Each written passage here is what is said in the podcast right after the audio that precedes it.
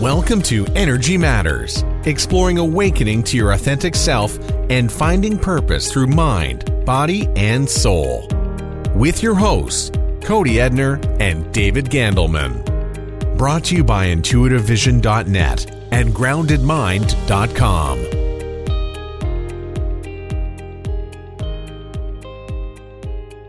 Hey everybody, welcome back to Energy Matters. Great to have you here today, and we have a great show for you. But before we get to that, David and I wanted to let you know that if you come to our website, which is energy matters podcast dot com, and sign up for our email newsletter, we are going to send you a link for a meditation. You can start to move into a place of energy awareness, because energy matters, right?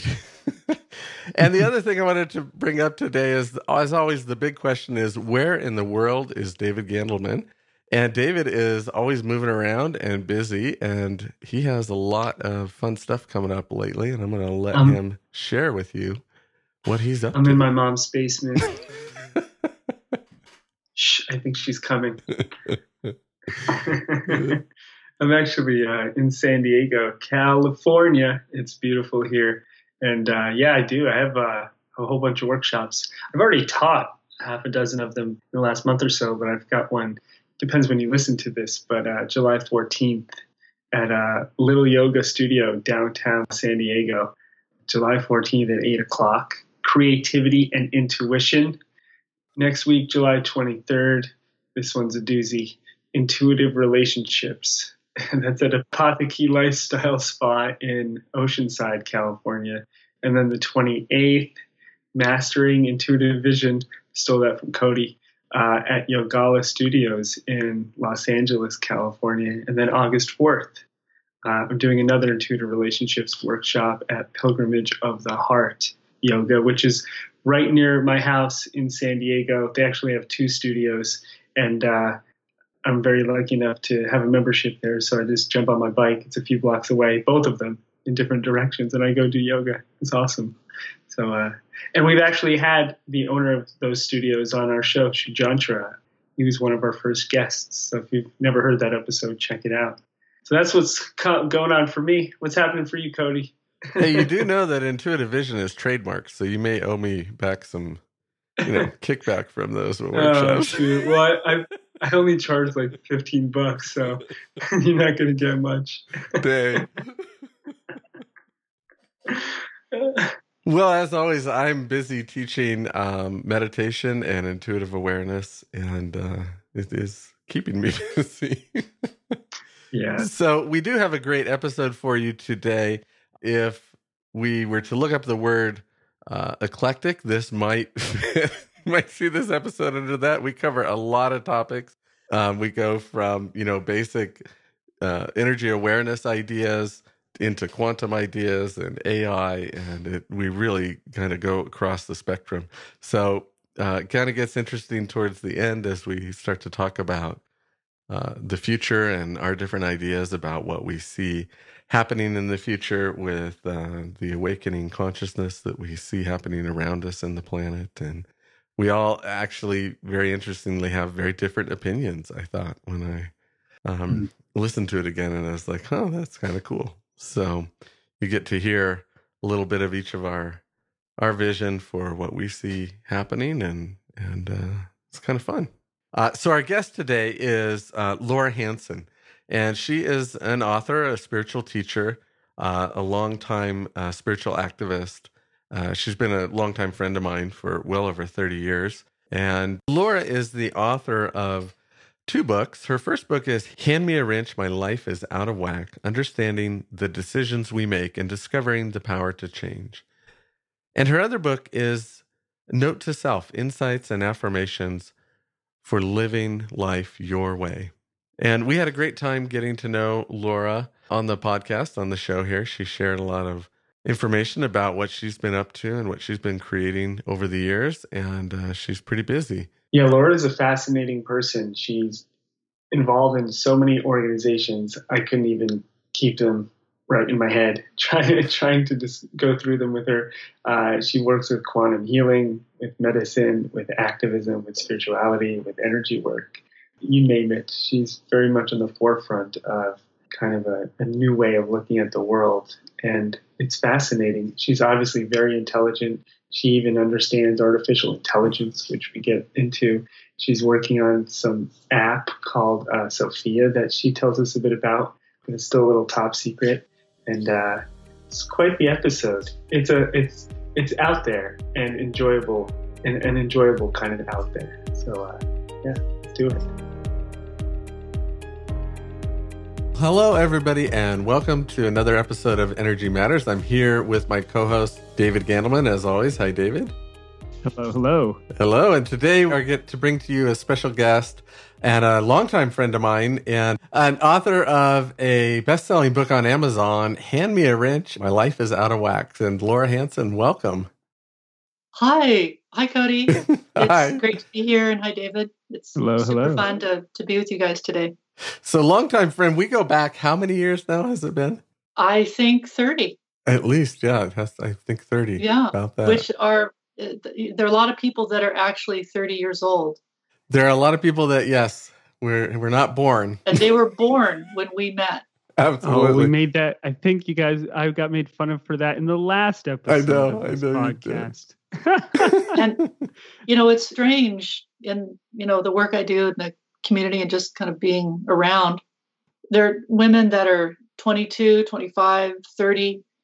After a meeting, one of them will come up to me and say, you know, I'm so glad to know you. I'm hoping I can learn from you and your experience and, and mentor me.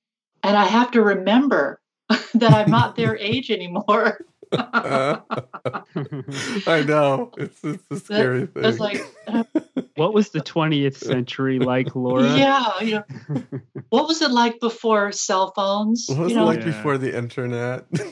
Yeah, which so I Laura, could comment on. We could comment yes. on that. How did you know anything before then? Yeah, we, we could comment on what it was like before fax machines. Right. We so, could comment for colored television. Well, what, I want to start with, what's a wrench? And in terms of your book, Laura, my, so it's called it's called Hand Me a Wrench, My Life is Out of Whack. Yeah. Can you elaborate on that title a little bit and what the book is about? Sure. The wrench is a tool you can use to get your life back on track in alignment. And I developed that title with a friend of mine. I was writing the book and I didn't have a title. And she said, okay, just start talking and I'll pull out the title as you're talking.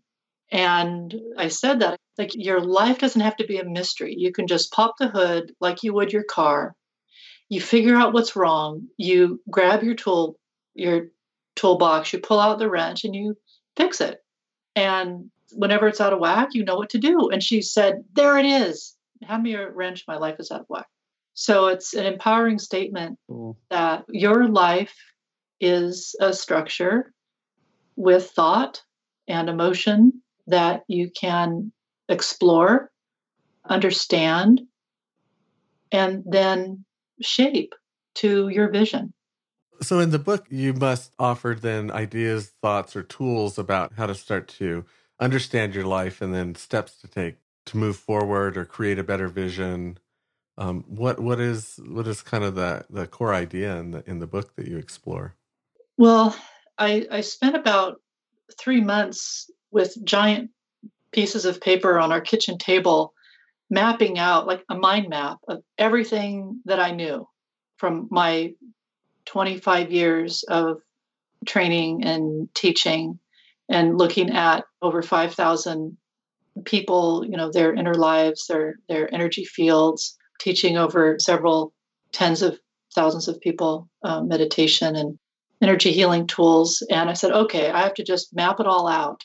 And what it came down to is, okay, if I structure it like I would a class that I'm teaching, I would tell a story, I would introduce a concept, we then frame it up as to what the challenges and then what a path of action might be, and then have an exercise that they could then walk through to learn about themselves and, and change a perspective or behavior. So I set up the book that way in ten chapters. And at the end of each chapter is an exercise that you can do. And when people first started reading the book and working with it, I would get lots of different comments, but there started to be a, a theme. I'd get an email or or run into to somebody. They'd say, I love your book. I read it in a day, and then it took me six months to finish the exercises. Because they said, I would start on one exercise and go, oh, my God. Oh, okay. I have to set this down for a minute and contemplate even the idea of doing this exercise on thinking about how I am thinking about myself when I'm talking with someone that I'm in a relationship with, which is one of the first exercises. And it's very deep work. So I try and make it as fun as possible and as light and hopeful so that you go into the exercise guns blazingly, yay, let's do this. So. Yeah, because when it is deep work like that, it can be challenging to stick with it, right? There's lots of resistance or emotion or things that can come up that we really have to, in a way, have a process to to even get to it, I think, have some set of tools or something. Yes. Yeah. And so the book gives you the perspective. Well, it offers perspective and tools that you can work with so that you can take a look at the exercise and and really get a lot out of it. Laura, why do you think so many people's lives are out of whack? Part of it is my belief and part is observation. And that is, it's not part of our culture in America generally to learn about ourselves early on mm. and to have it be okay to explore who we are and to understand that everyone is unique and to be able to recognize when a difference in someone is their strength and how to cultivate that. So there is a, a sore lack in our culture of self-reflection and appreciation of our differences and also what we have in common. I think that it creates fear in getting to know ourselves and it creates fear in getting to know someone else so that we grow up divided against each other rather than growing up with a, a practice of appreciating differences because we know who we are. And you guys know this. If you don't know yourself, it's too scary to know anyone else. Wow. Yeah. It's very good. With any, with That's why depth. I don't go outside. Yeah. yeah. So Laura, in this work and in and just in knowing you, you have a flair for amusement and for kind of wit and comedy. Do you think that plays a role in getting through some of these tough self-reflections and, and growing? Well, you know the answer to that question. You just want me to give an answer. But yes. Well, this this is an interview, Laura. I'm interviewing. I know. You. I know. It's an interview. I'm asking the questions here. She just gave us the answer. We're all laughing. I mean, I tend to look at things, everything as a game, even if it's a horrible game.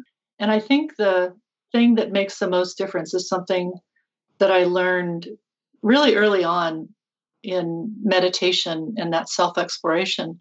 And that is not only knowing that you're limitless and eternal, but experiencing it, being in presence with that limitless self that you are. And knowing that, experiencing that, being there, you see your life as something that you are the steward of rather than the victim to. And that you have have the com- compassion and command to explore and understand. And that's huge. I think that's really the turning point for a person is when they get in touch with that part of them that transcends their childhood, it transcends society, and they connect with the unifying force within each of us. Then you have limitless strength and good humor and kindness and powerfully strategic in how we make decisions, and what might have been a habit you couldn't break, you know, for fifteen years. When you shift into that place and are there, you're much more likely to just drop it like a hot potato and say, oh, I'm done with that. Because you're not in the place of the habit. You're in the place of that limitless self, that's potential and understanding. Yeah. And from there, you can create change. Change comes, I mean, change is always hard, but it can come a lot more easily, I think, from that place of realization. Yeah. Yes, because you have context. One of the things I don't agree with in some of the old school psychological processes is where the client or the patient identifies their self-image is their life. If I disagree with anything, it's that, that what has happened in their lives is not them. They are separate, limitless self that's eternal. And they're in a physical life, but they are not their life. Right. And when a person gets trapped in thinking that who they are at their core is a culmination of their life experiences, it's a dark path. It's tough to make any kind of change. Right. Yeah. You are not the sum total of your experiences. That's. Yeah. Yeah, exactly. That's not who you are. Laura, what is the Chill Center nonprofit? I was looking at your bio. And oh, you sent uh, no, it's in my notes where you sent us some of the work you're doing. What is mm. the Chill Center for nonprofit? Cody may have recognized this, but when we were in training together, I really cared about the culture and the community of the organization.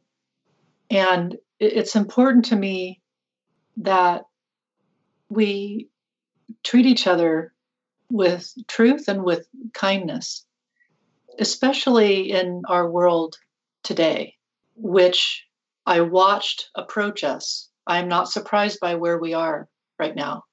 It's a blessing in disguise that we're here because it's all coming out.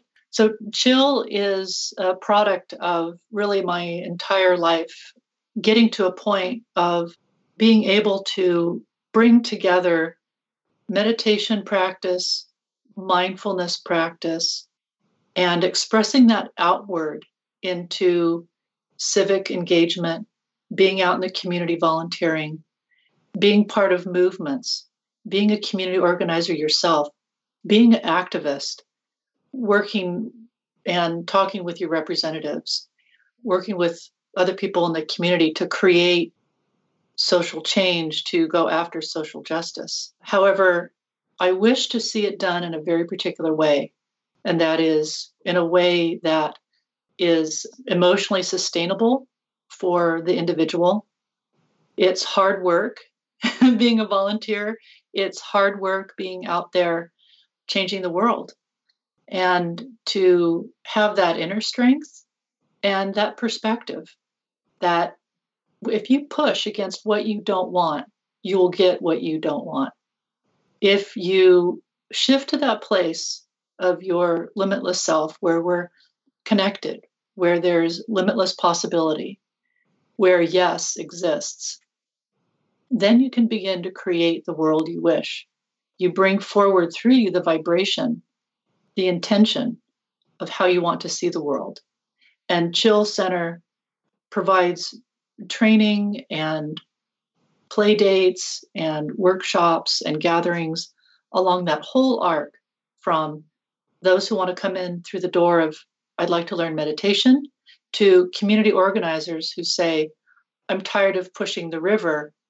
I want to be more effective and have more joy in this work that I'm doing, even though it's hard. So it's that entire arc. And that's that's Chill. It's both, the word Chill is an affirmation, it's a command, and it's a place. It's like, I'm just going to go chill. Let's chill.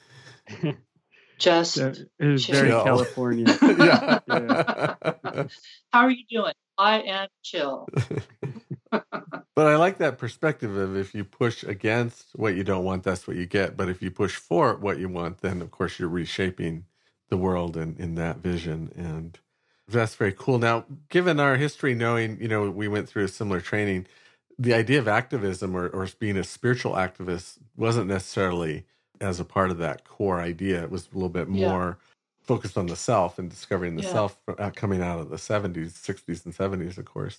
Do you kind of see yourself as a as a spiritual activist? Sounds like you're really kind of bringing that out in what you do. Yes. And I would say, let's see, two thousand ten, I brought out that phrase, spiritual activism, for myself. It existed elsewhere. The word activism was still too charged. And I didn't, at that time, have the bravery to own that word in a society where it wasn't accepted enough. And uh, other people were braver than I to do that. It took me a couple years to say, okay, this is who I am. It's who I've always been. And I've been gathering the tools and the strength to do this. And I can own it. I was watching and waiting and actively creating the space for activism to be a positive word around creating justice and equity for people, to create a, a community that starts to fill in the cracks, and that being a an activist is someone who heart, mind, and soul wish to create a better world, and and they're going and they're focusing on a particular issue or constituency because that's their passion or that's their expertise, that's their experience, and so they're going for it. And I was a volunteer by the time I was four years old, and I've been an active volunteer since then. In every organization I'm in, I always push for equity, that everyone have a voice, that cruelty and, you know, control not be part of the organization. It's gotten me into trouble sometimes, but I've learned how to do it in a way where it's a win-win outcome. And I want to share that and have a great statewide and growing national network of colleagues who are doing the same thing. And when Chill launches, and maybe a little bit before then, if we can get some events going, then we'll have some fun things happening. And you're a part of a lot of organizations, Laura. I mean, I, me and Cody were reading your bio before we started, and I was like, how does one human being have the time? So if I, I if I could just read this one line from your bio, you're a founding faculty member of the University of Quantum Health Alliance, an international collaboration between scientists, physicians, consciousness experts, and healers to integrate the world's universities and healthcare systems into a new biomedical model that includes transdisciplinary, non-invasive therapies and self-healing potential of the individual's power of consciousness. And that's just one Was out of many, line? many lines of your, bo- of your bio. And so, like, the, the level of cross-disciplinary action that you're a part of uh, is just amazing. And the, and the amount of groups and trainings you have. I guess one of my core questions for you is how... How do you do it? How do you have the time? Are you a good time manager? What is your skill in being able to do so much? How do you, how did you do that? Because me and Cody, we like it takes us a week to edit one podcast, and we argue about like, no, it should be fifty-five minutes, not fifty-seven minutes. And uh, you're like, you're saving the world. So we just would love to know. Okay, well, with each organization, I have a lot of help, and I go between projects. I will say that I think that was two thousand twelve. I went down to Brazil to talk at a quantum healing and health conference, which was a great experience. It was a it was a conference about twelve, fifteen hundred people in this one or two day conference. I was only one of three women among all the speakers. I was the only non-doctor. I was the only person who was not a physicist or a physician on the program. And I'm grateful that they decided to have me there. And everyone spoke Portuguese. So I did my hour talk in English because that's the language I know.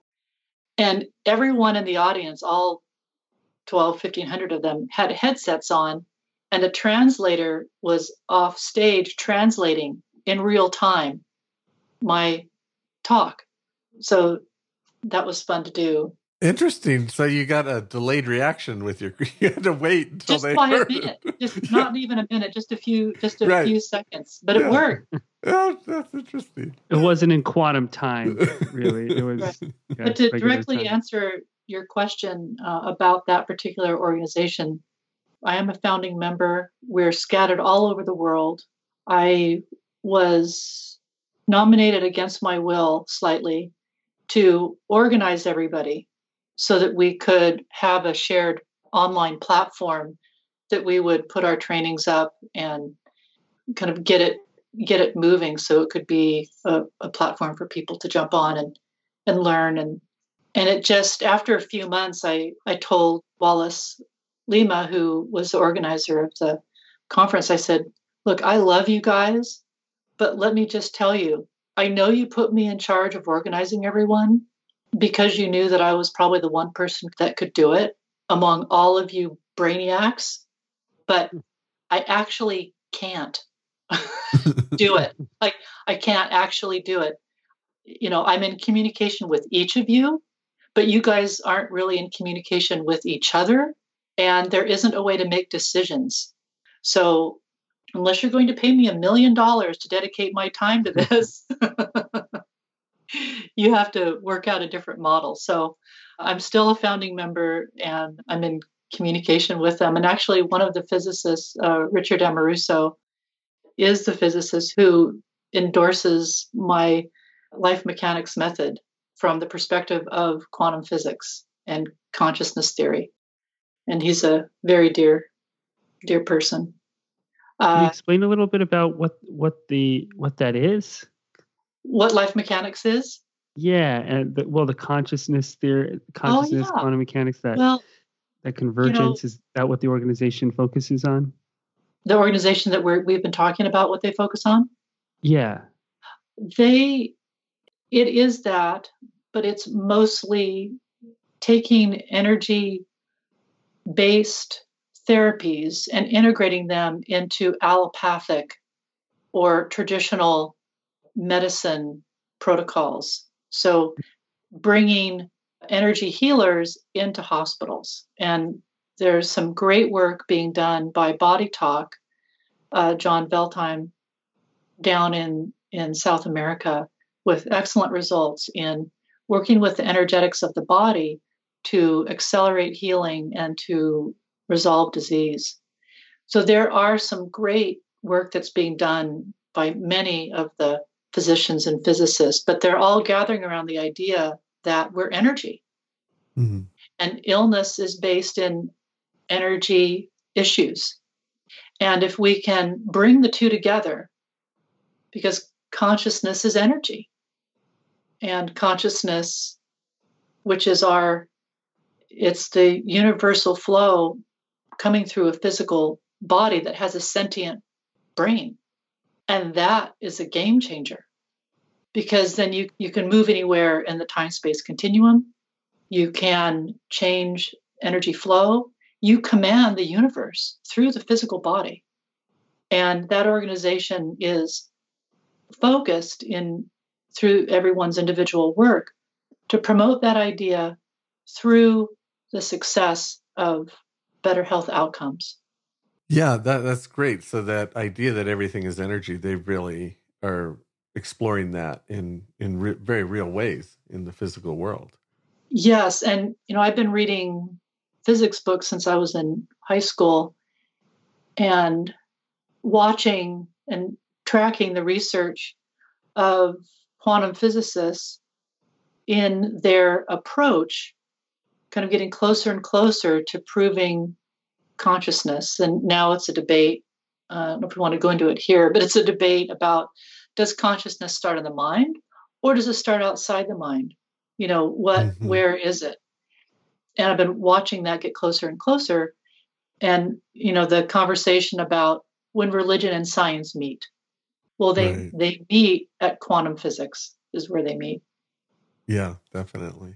Well, that kind of brings us to maybe the bigger idea of of why you're doing all these things, which is, uh, I don't know if it's why so much as um, something that I think you're aware of. Of course, I've been aware of. Uh, we've been, and David's aware of. We've been in the field of energy awareness, consciousness mm-hmm. exploration, and awakening.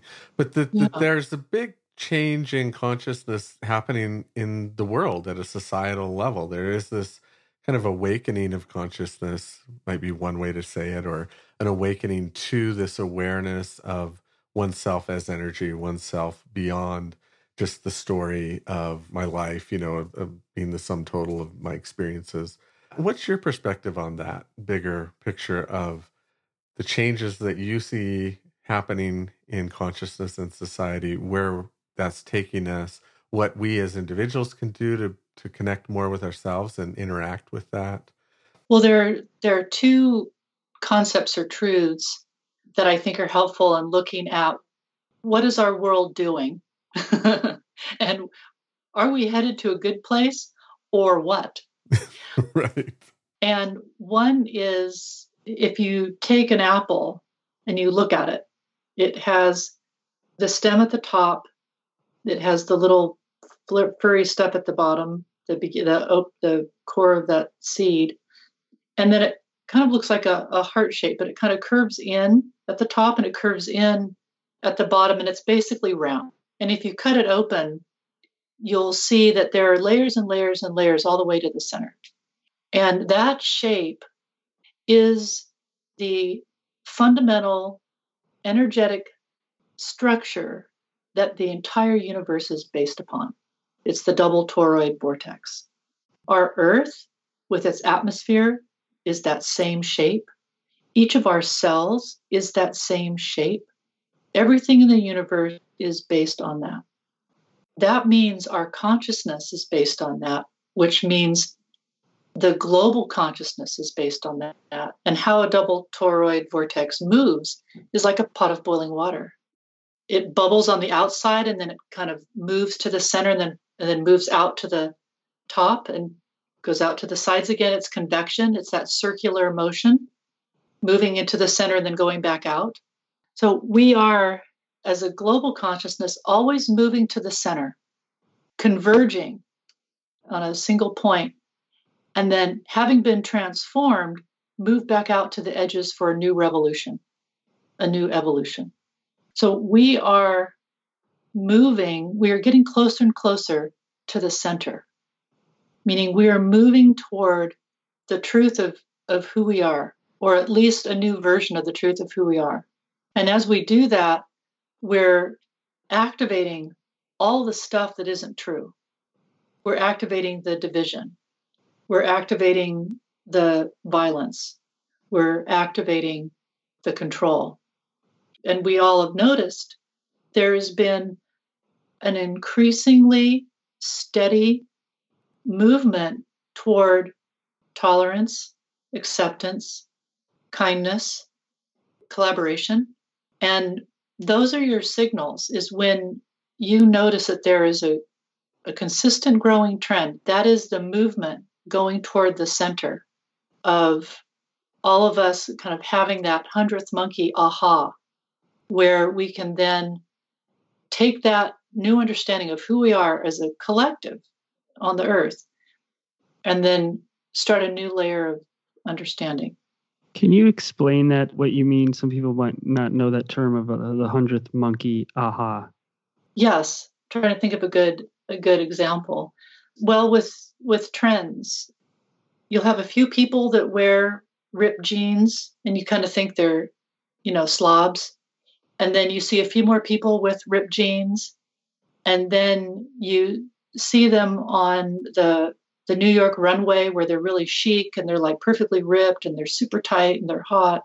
And then a few more people wear them. And then suddenly your grandma's wearing them because it's now become ubiquitous. It's like, this is the new normal. So there's a certain point when enough of us do something that it creates a critical mass vibration within the consciousness, and then it's in everybody's consciousness as okay. Right. I think Malcolm Gladwell captured that as the tipping point. I mean, that's yes. a great description of the tipping point. And yes. in this shift in consciousness and shift in awareness, when we get to that tipping point of people recognizing the truth of who they are, which is kind of rooted in this idea uh, that everything is energy, there's a shift coming, yes, or we're in the midst of it, I think. Once we, our grandmothers start wearing ripped jeans, we'll know we are definitely in the midst of a shift. yeah. yeah.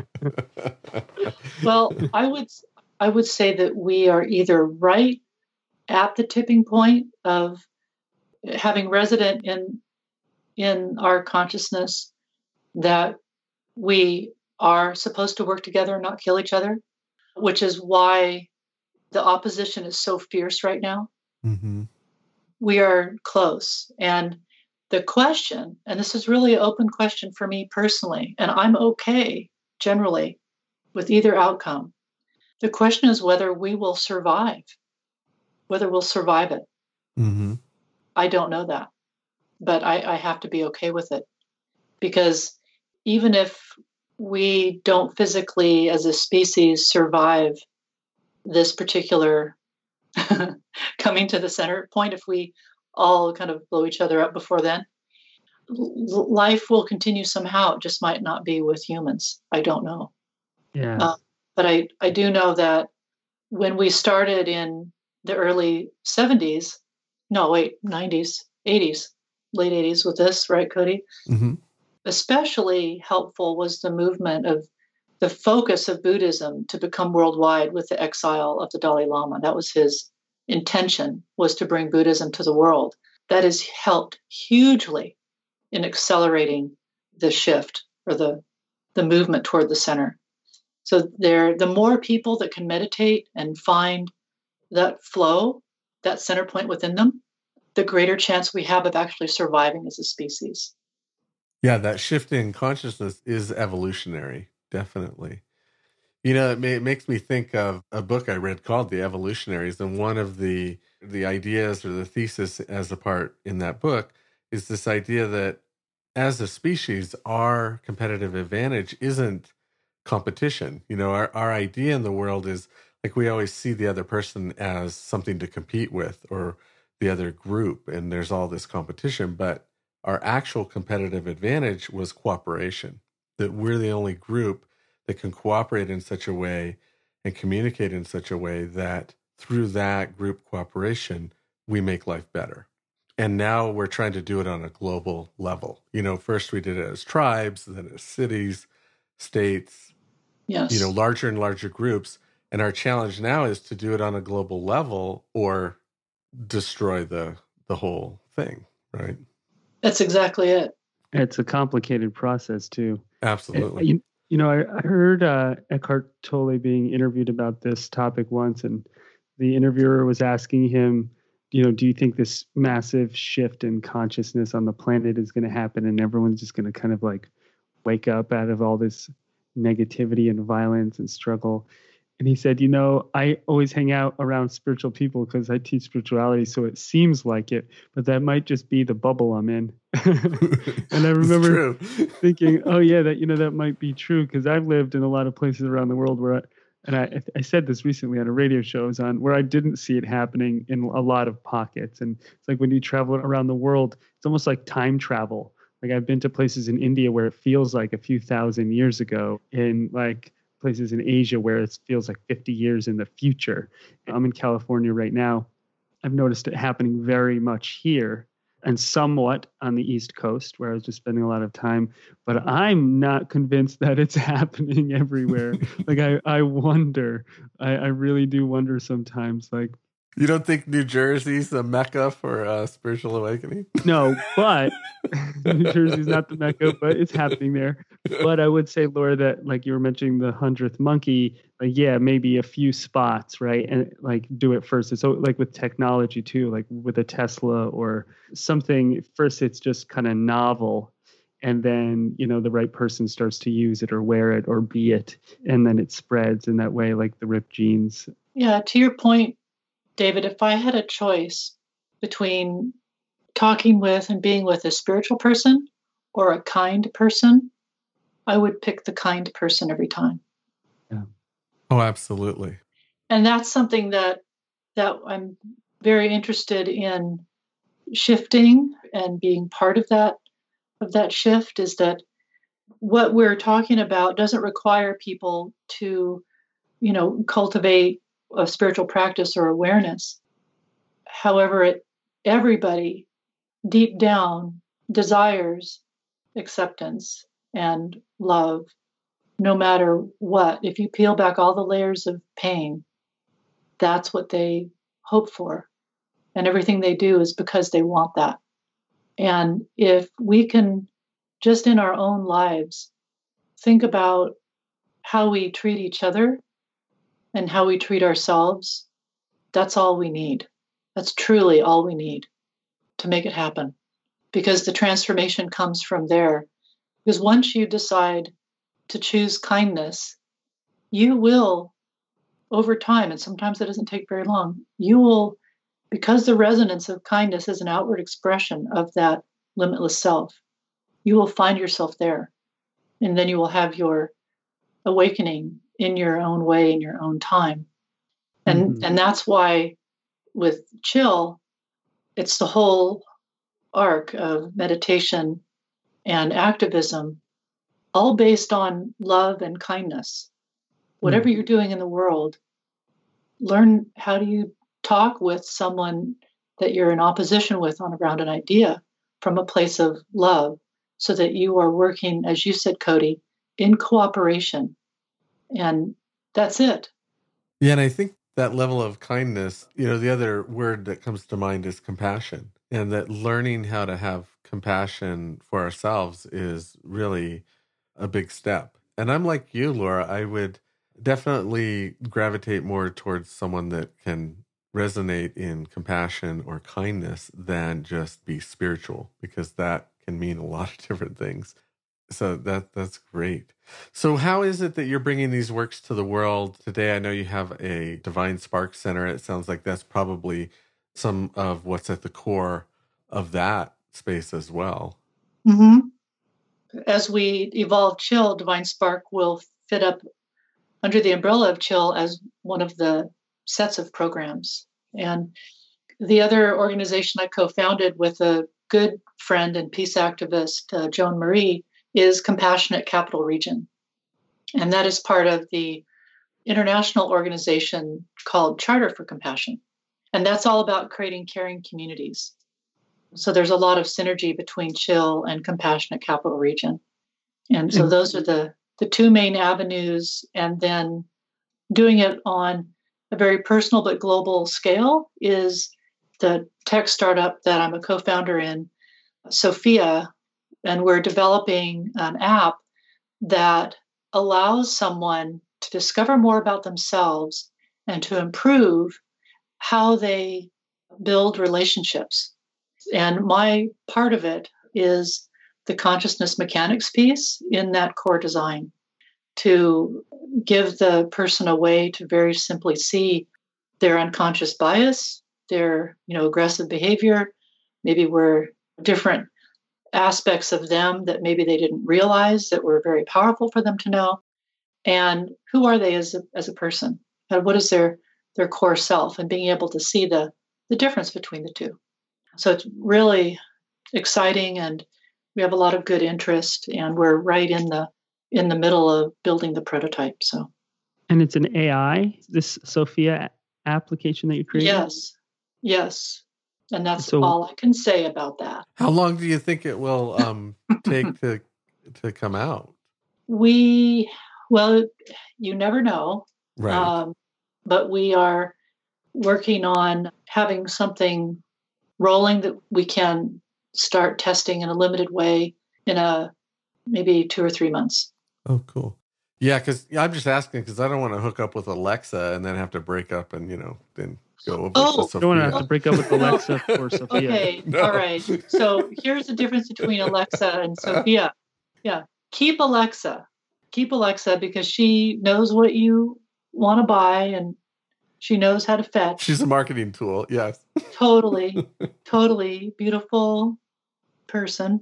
And Sophia is your relationship guide. She's the one that helps you see your blind spots and remind you of how great you are and your potential, and gives you ways to, in a way that works for you, to be more yourself and less who you don't want to be.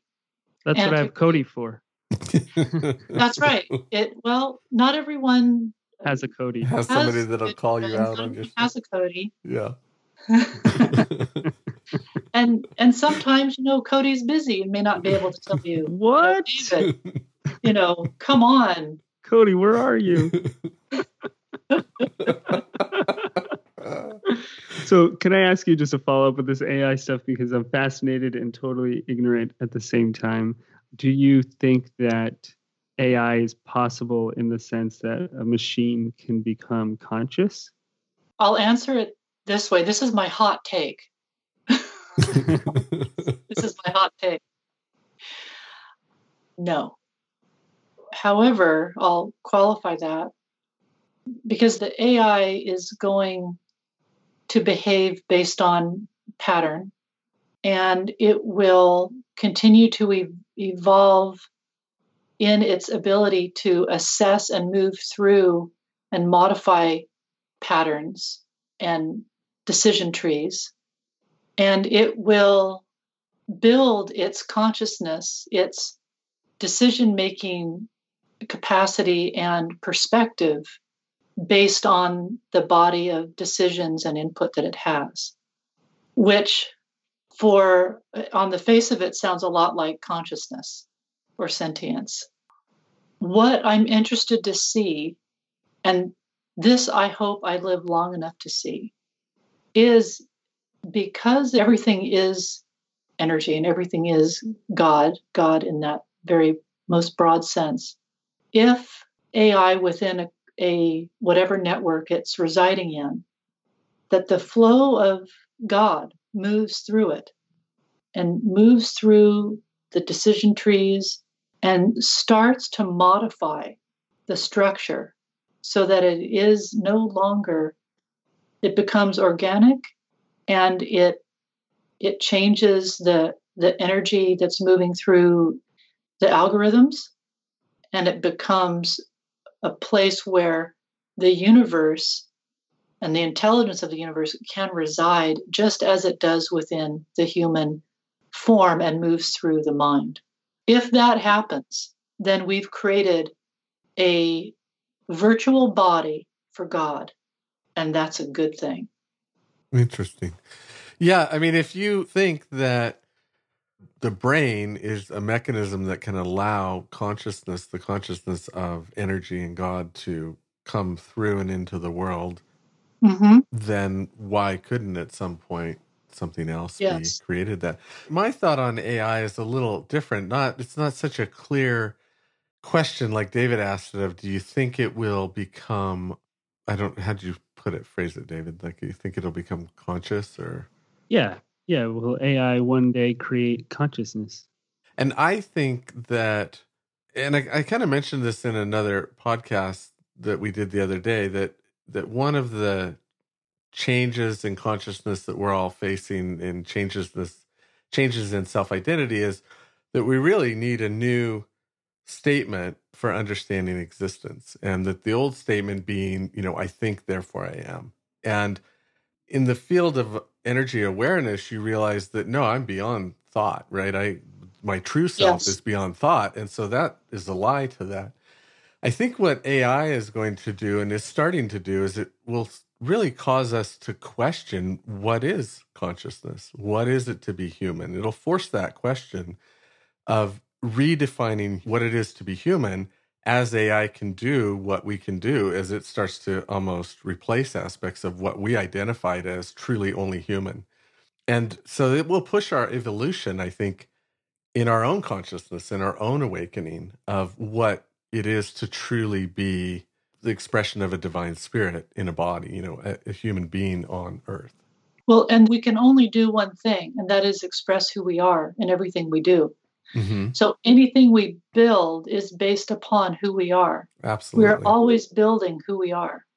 So I agree with you that what we are building is our global consciousness. Mm-hmm. And some social scientists will say that before the internet, there wasn't a global consciousness because there wasn't any way to store information and there's no way to connect in. Mm-hmm. And I, I agree on that concrete material level. However, there's always been a global consciousness, but there hasn't been a way to connect into it and learn about what others are thinking and basically have a, a physical manifestation of that global consciousness. And, and that's yeah. what I think the internet is. It's a manifestation of global consciousness. Absolutely. And wasn't it, was it Jung that identified the noosphere, the, the sphere of global consciousness that exists kind of in the energy or astral levels? Jung, I certainly know that the Nobel laureate, and I'm not remembering his name, who presented the theory of Gaia, that the earth is conscious, an entity. Yeah. That it was embedded in there somewhere, but I'll take your word for it on. I, I'm not sure who came up with that, that word and that theory, but yes, the, the idea of global consciousness has been, well, David, you're the philosopher in the group. So I, I looked up who created the Gaia hypothesis, Laura, and it was uh, a chemist by the name of James Lovelock in That's the right. seventies. Yes. I want to read it because it's so good. Uh, Gaia theory, or the Gaia principle, proposes that organisms interact with their inorganic surroundings on Earth to form a synergistic, self-regulating, complex system that helps to maintain and perpetuate the conditions for life on the planet. Wow. Yes. Amen to that. Yeah. Very cool. And that inner, that interconnectivity, that interdependence is, is part of the, the, the platform that environmentalists stand upon when they talk about the importance of maintaining ecosystems.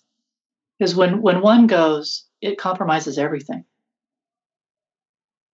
Right. It has to, well, it has to change, adapt to find a new balance. And yeah. It, uh, and sh- who knows how, in what way it will change. Yeah. Sometimes it's creepy. Yeah. Yeah. And I, and I also, yeah, I also think that, um, you know, well, there's this great, I, I always quote Alan Watts, the meditation teacher, philosopher, and he would say that uh, we grow out of this planet the way an apple grows off of an apple tree. So when, when human beings came to Earth, what he says is the earth peopled. And if you get a chance, there is this amazing video on YouTube. If you just type in Alan Watts and South Park, the creators of the uh, T V show South Park do this great animation of Alan Watts talking about this, and you can see the earth peopling.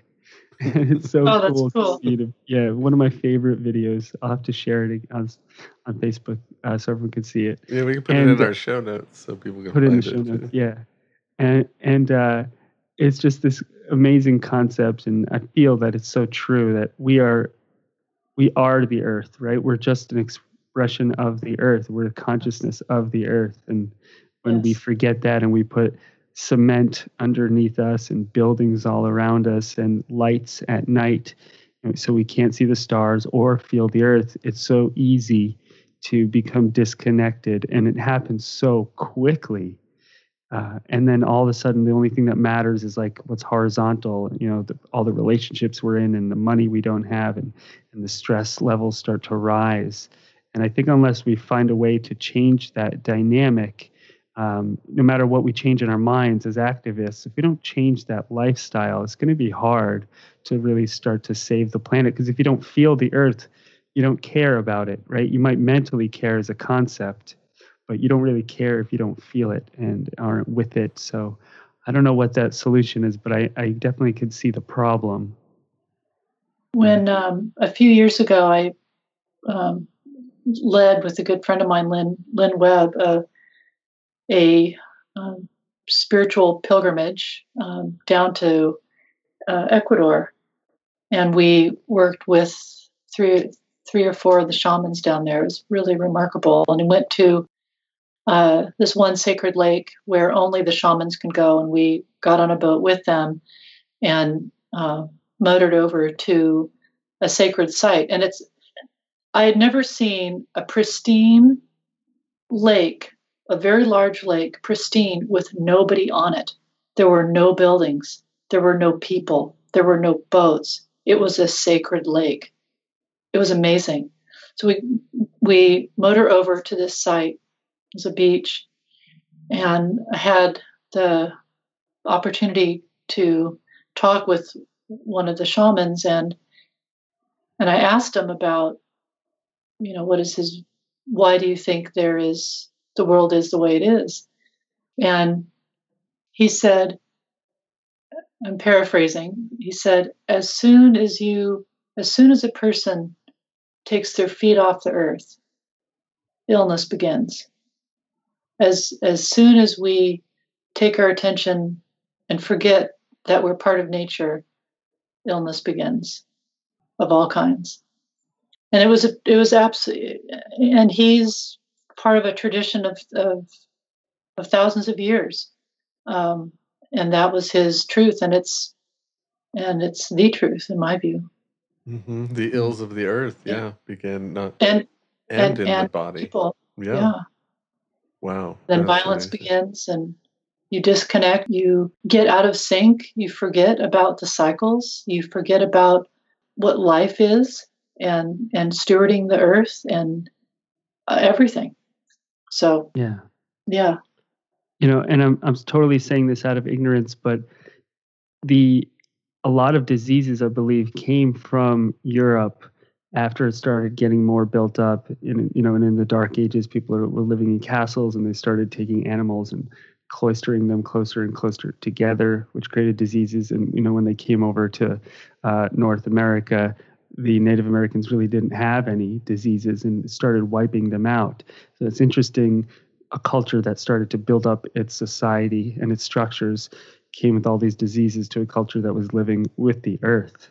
Uh, and in a very simplistic way, you know, I, I really don't understand or know any of the science or anthropology or any of the behind it, but just looking at it in a simple way, it's that's it's fascinating to me how that played out. And and now coming back to, well, how do we heal it? And we start using some of the old kind of spiritual techniques and aware, you know, awareness of the planet, the Gaia principle. That I mean, to to tell a Native American the Gaia principle would be like, uh, yeah, you had to come up with that in a book and then write a paper. Right. Here's right. a leaf. Right.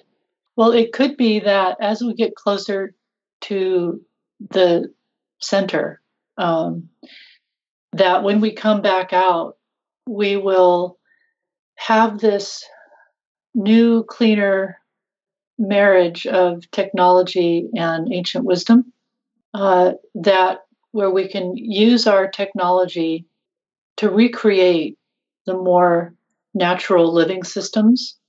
I, I think that's possible. And, and, and integrate I, I, them. Yes. Yes. I, I think one of the the overarching kind of steps we're in is a step of, of integration or reintegration. But even the description of getting separate from the earth is one of disintegrating, right? It's we, we were integrated at one point and we got separated, and now we're yeah. all looking for a way back to be reintegrated, uh, both within ourselves as humans, and I think within our environment around us. We might call it things like sustainability, um, you know, and, and stewarding. But it's it's are we integrated? Are we whole? Or are we not? And I think we're moving back towards wholeness as we come back to that center. I love that that image of an apple, because that, as a energy worker and aura reader, that's what the aura looks like around someone, the energy field. Yes, and what is at the center of the apple? Yes, yes. The core the and core. the seeds. Yeah. And what's in the seed? But life. Eternal life. Yeah. It's, I was going to say the apple. Great metaphor. Yeah, yeah that's, that's great. Everything is everything. The physical body is the seed from which the universe expresses. Mm-hmm. And within the body is that seed of, it's the the source of ourselves. It's the, the seed of all creation. Yeah, yeah. Beautiful. I love and I, it. And I think meditation is the organic food of psychology. I'm going organic in every way. No more medicine. I'm going to meditate instead. Well, I, I would recommend possibly, you know, more of a as needed balance between those things. Yes, absolutely. That was not a prescription for everyone listening. Yeah, not... that's just David doing what he does. Saying, saying shit. No thought. Well, thanks for everyone to, for listening to Energy Matters. And no, that is great. I think that's a good good place to um, wrap up. We covered a lot of ground, and this was really fun, Laura. Thanks for coming out and sharing some time with us and sharing your thoughts and what you're creating. We'll be interested to uh, hear as things emerge. And when Sophia comes out, we will want to have you back on so we can meet her. Oh, absolutely. And, you know, uh, and we just, we, I, I'm sure we could talk for a few hours, but I appreciate the time to talk with both of you, and happy to keep you posted. Of course I will.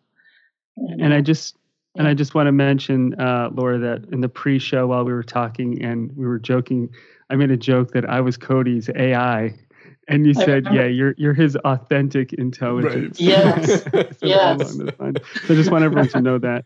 Um, and Laura, how can anyone listening to this, um, because we have an audience in the tens of millions, I just made that up. Oh, that's fantastic. Uh, how can, how can anyone listening to this find you? Uh, websites, books, what, what's the best way to reach you, learn from you, hang out with you, chill with you at this Chill Center for Nonprofit? Well, visit Sacramento anytime and look me up. Uh, mm-hmm. There are a few websites, but I will give you one that's related to what we've been, you know, just the energy and meditation, and that's Divine Spark Renewal dot com. So D I V I N E S P A R K, renewal dot com. You can also just Google me, Laura Hansen, Sacramento, and I'll pop right up. Cool. Or you can, very good. You know, eat. And and you yeah. have two books. So you have Hand Me a Wrench, My Life is Out of Whack, and the second book, which we didn't get a chance to talk to talk about, is uh, Note to Self, A Collection of Insights and Affirmations. And they're both on Amazon, correct? They are, and they're both lovely books. They're both available on Kindle as well as paperback. Great. Oh, well, great. Thank you so much for being here, Laura. Well, really super fun. Yeah. Thank you for doing this and for and for what you do in the world. Really appreciate you helping with the the monkeys. And on that note, thanks yeah. everyone for listening to Energy Matters. We'll see you next time. We'll see you soon. Well, there you have it, Laura Hansen. Find out more about her at divine spark renewal dot com. Check her out.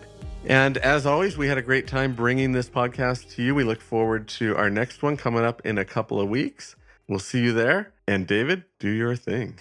Oh, you mean beatbox?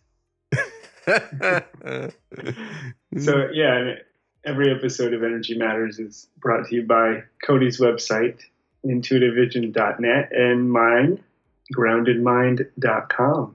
And if you get a chance, go to energy matters podcast dot com, sign up for our newsletter, and we are going to send out a meditation soon to all our newsletter people. Thank you guys all for listening. We really, really appreciate it. We've been getting so much good feedback. Uh, we get messages almost every day now saying, listen, listen to the podcast, really enjoying it. So it's it's been cool to to hear from you guys. And if you haven't ever reached out and you want a certain type of episode, a theme, a guest, anything, send us a message and, uh, and we'll respond, because we have nothing else to do. So we'll email you right back. No, but really, we will. And uh, we, we really appreciate uh, everybody listening. So I uh, hope you all meditate, enjoy yourselves, and we'll see you in the next episode. You've been listening to the Energy Matters Podcast with Cody Edner and David Gandelman. Brought to you by intuitive vision dot net and grounded mind dot com. Subscribe to the podcast on iTunes, Stitcher, or sound cloud dot com.